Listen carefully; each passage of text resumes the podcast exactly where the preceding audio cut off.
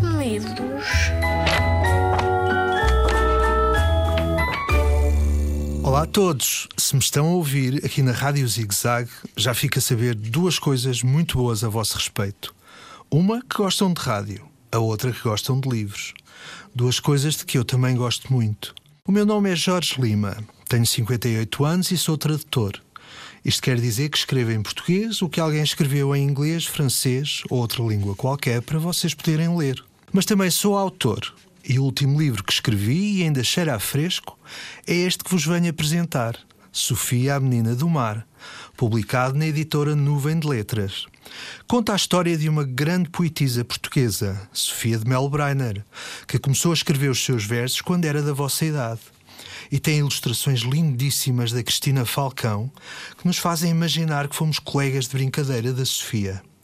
Na verdade, imaginem lá, o primeiro verso que a Sofia aprendeu a recitar foi a Nau Catrineta. Ainda nem sabia ler. Se calhar conhecem, começa assim. Lá vem a Nau Catrineta que tem muito que contar. Ouvi agora, senhores, uma história de pasmar. Bonito, não é? Desde pequenina, Sofia foi uma apaixonada pela música das palavras e por todas aquelas coisas que sentimos na nossa vida e não sabemos bem como explicar. Neste livro que escrevi sobre a Sofia, aproveitei tudo o que ela disse sobre si própria nos livros que escreveu para crianças e que vocês devem conhecer. Se não conhecem ainda, peçam aos vossos pais ou aos vossos professores. Já agora, sabem porque é que ela começou a escrever livros infantis? Porque, já adulta, tinha os quatro filhos doentes com sarampo e não encontrou nas livrarias livros engraçados para lhes ler. Fica a ideia para quando vocês estiverem doentes. E agora deixem-me ler uns pedacinhos do livro, só para vos fazer crescer água na boca. Na quinta dos avós, onde cresceu, Sofia adorava passear entre as flores e mordiscar as rosas que ia colhendo. Sempre sonhadora, foi aí que conheceu a maioria das personagens dos livros que escreveria para crianças. O Rapaz de Bronze, a Fada Oriana, o Cavaleiro da Dinamarca, os Anõezinhos e muitos outros.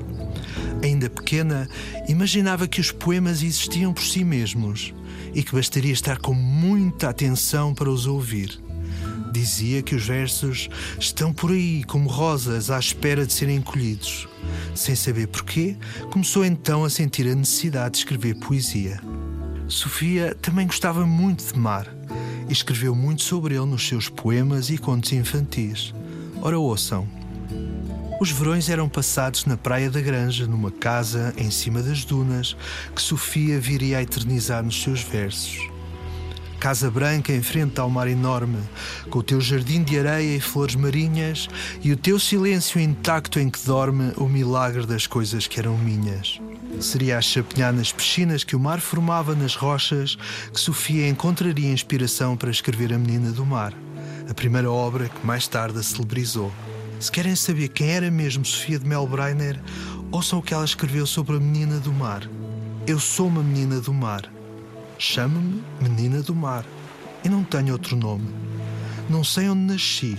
Um dia, uma gaivota trouxe-me no bico para esta praia pôs-me numa rocha na maré vaza e o polvo, o caranguejo e o peixe tomaram conta de mim. E pronto. Sofia, a menina do mar, da editora Nuvem de Letras. O meu nome é Jorge Lima.